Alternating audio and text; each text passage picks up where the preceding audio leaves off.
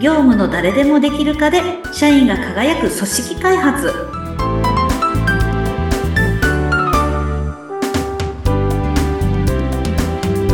どうも誰でもできるかコンサルの田村ひとみです今日もよろしくお願いしますはい、よろしくお願いいたします。インタビュアの若井のり子です。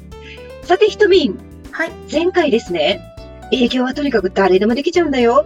でも、営業が、えーできるかが早い人と、できるかが遅い人、この二つがありますと。はいでできるかが早い人はこういう人なんですよ、というお話を伺いました。はいで今日なんですけれども、はいもう一つです。できるかがちょっと遅い方、うんうんうんこの方はじゃあ、どんな人でどうしちゃったらいいんでしょうか？はい、ありがとうございます。えっと、この間の話をちょっと触れると、あの、ええ営業のできるかが早い人は、はい。ジョハリの窓でいうとこの開放の窓が大きくて、あのはい。私はこういう人だっていうのを自分も知ってるし、周りの人も知ってるような人だえとえいうような話でした。そうでしたね。はいはい。で、えっと、じゃあそれに対して、うん。営業のできるかが遅い人はどんな人なのか？っていうと、はい。前回の続きで、まあ、ジョハリの窓を使うとしたら、はい。盲点の窓が広いとか、秘密の窓が多いとか、ええはい。っていう人が、ちょっと営業のできるかは遅くなります。ちょっと待ってくださいよ。うん盲点のあの窓？はい。と、盲点の窓って、ちょっともう一回説明していただいていいですか？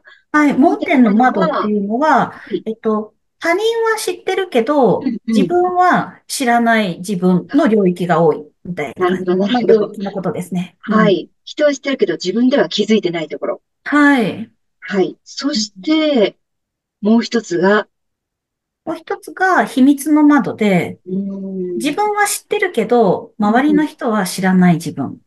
あ 秘密の領域なんですけど、秘密の窓なんですけあ、ど、なるほどですね。はい秘密の窓が大きいってことは、うんえっと、まあ、秘密にしてるわけなので、そうそうそうそうそう、誰にも知られないようにしてそうそうそう、知られないでですよね。うんだ。から、周り知らないんですよ、その人のこと。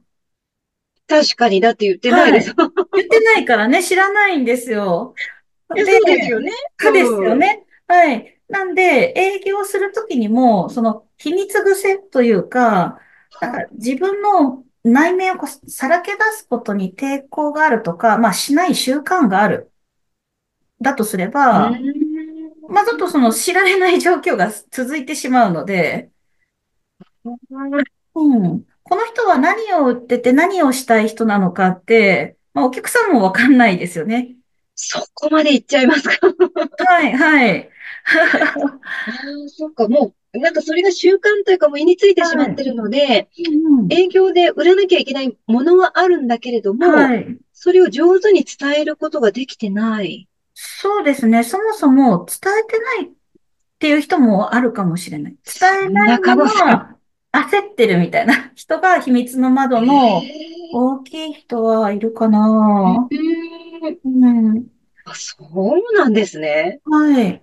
そうですね。自分が何者なのかっていうのを知られないうちから成果を出そうとしてうん。焦ると、まあ、そりゃ、私は向いてないっていう気持ちにもなっちゃうかもしれないですね。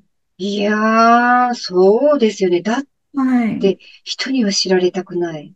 うん。秘密は抱えている。はいお。客様と会っても、ついそれがこう出てしまっていそう、る。出てしまう、黙ってしまう。なんだか自分のことを知られるのは恥ずかしいってなると、まあ、ずっと知られない状態が続いてしま続いていってしまう。って、はいじ。ゃあまたになってしまって、ね永遠にそのままっていう、はい、はい。結果出ず。で、そうそう。自分はダメだって思ってしまうあ、。そうですね。はい。うん怒ってること単純なんですけど、それでもどうしちゃ、どうしたらいいんですか？それはどうしたらいいのかって言ったら、はい。あの、どんな自分であるかを、うん。まあ、決めて、決めてというか、あの、まあ、言葉にして、宣言することですね。言って回るっていうか。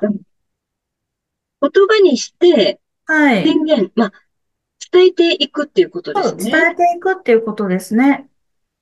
原稿ができてないってことですかね。うーん。まあ、そうですね。えっと、自分は何をしようとしている人なのかっうんうんていうのを、はい。取扱業務は言えるかもしれないけど、はい。自分は、あの、何をしようとしている人なのかっていうのは伝えてないっていう営業マンは多いなって思います？あ、ひとみん、はい。今のすごくポイントだと思うんですけど、うん。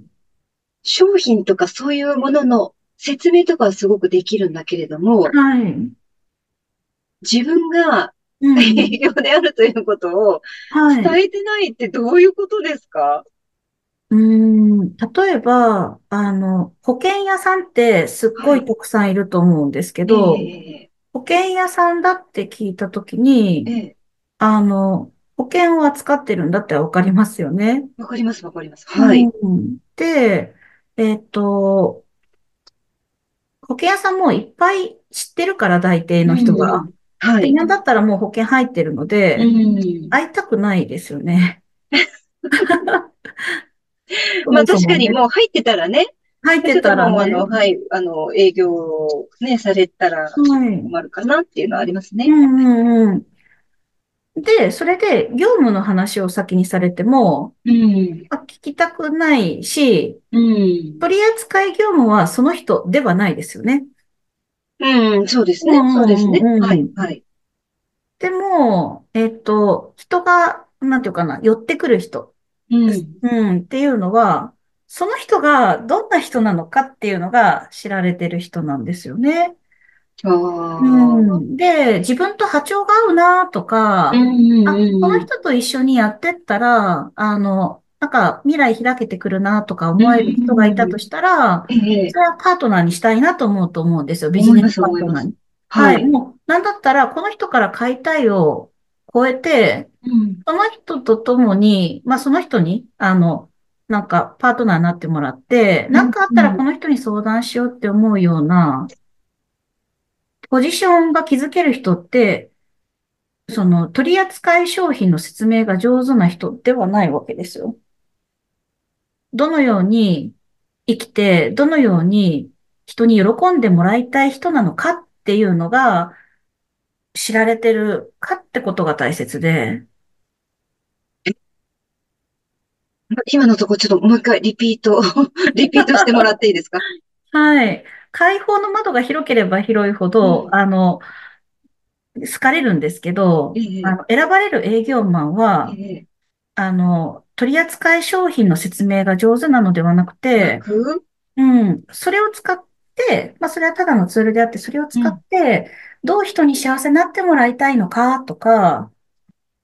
それを通じて、この地域がどれだけ豊かになったらいいかって、志を持って、それを言って回れる人。ああ、なんか、はい。志、そして愛ですね。愛ですね、そう。愛の深い人、大きな人、そうそうそあう。そういう人がはい。選ばれるというか、そうですね。私ね、その保険屋さんって、あの、わーって思うんですよね、会うと。うん、あー、間に合ってる、なんて言ったらいいんだうろう。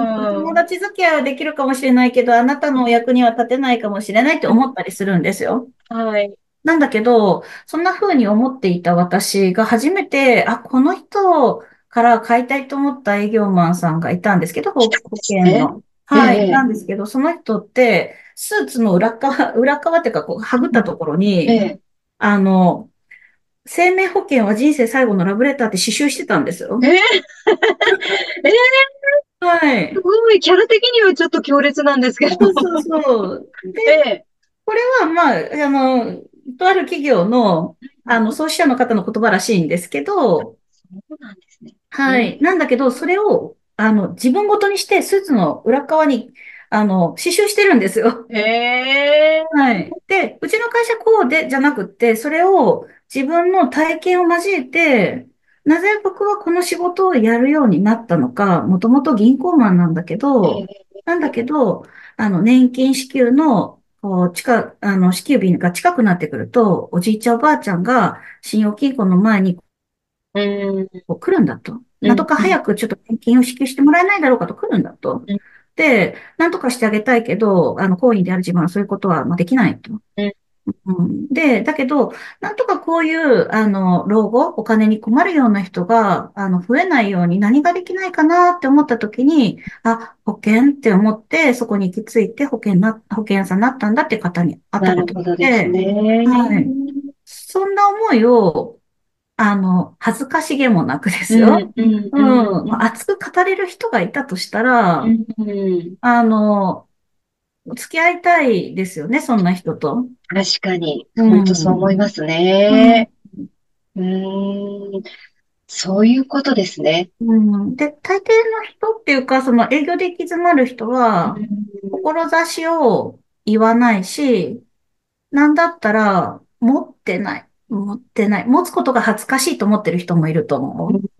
うん。人のために生きることとか、世の中のために何かしようって思ってることとか、あの、なんか恥ずかしいって思ってるかもしれない。ですね。うん。きっとでもその職業に就くときには、そういう志もあったんだと思うんですけれども、そうですそれね。をうん。あえて人に伝えてないっていうことですよね。そうですね。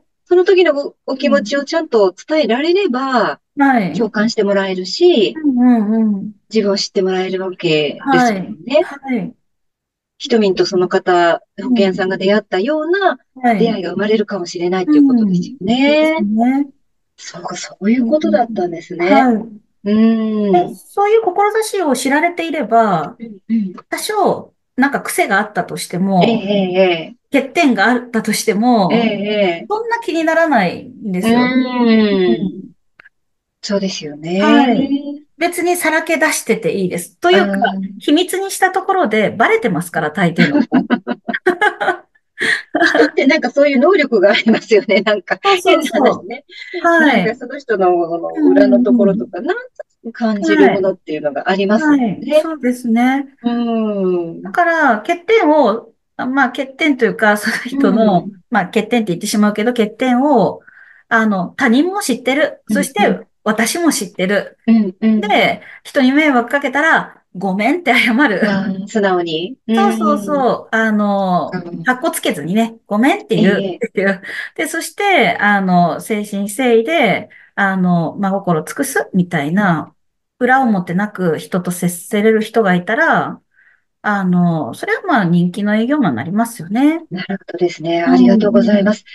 今日は、なんかすごくいいポイントいっぱいありましたね。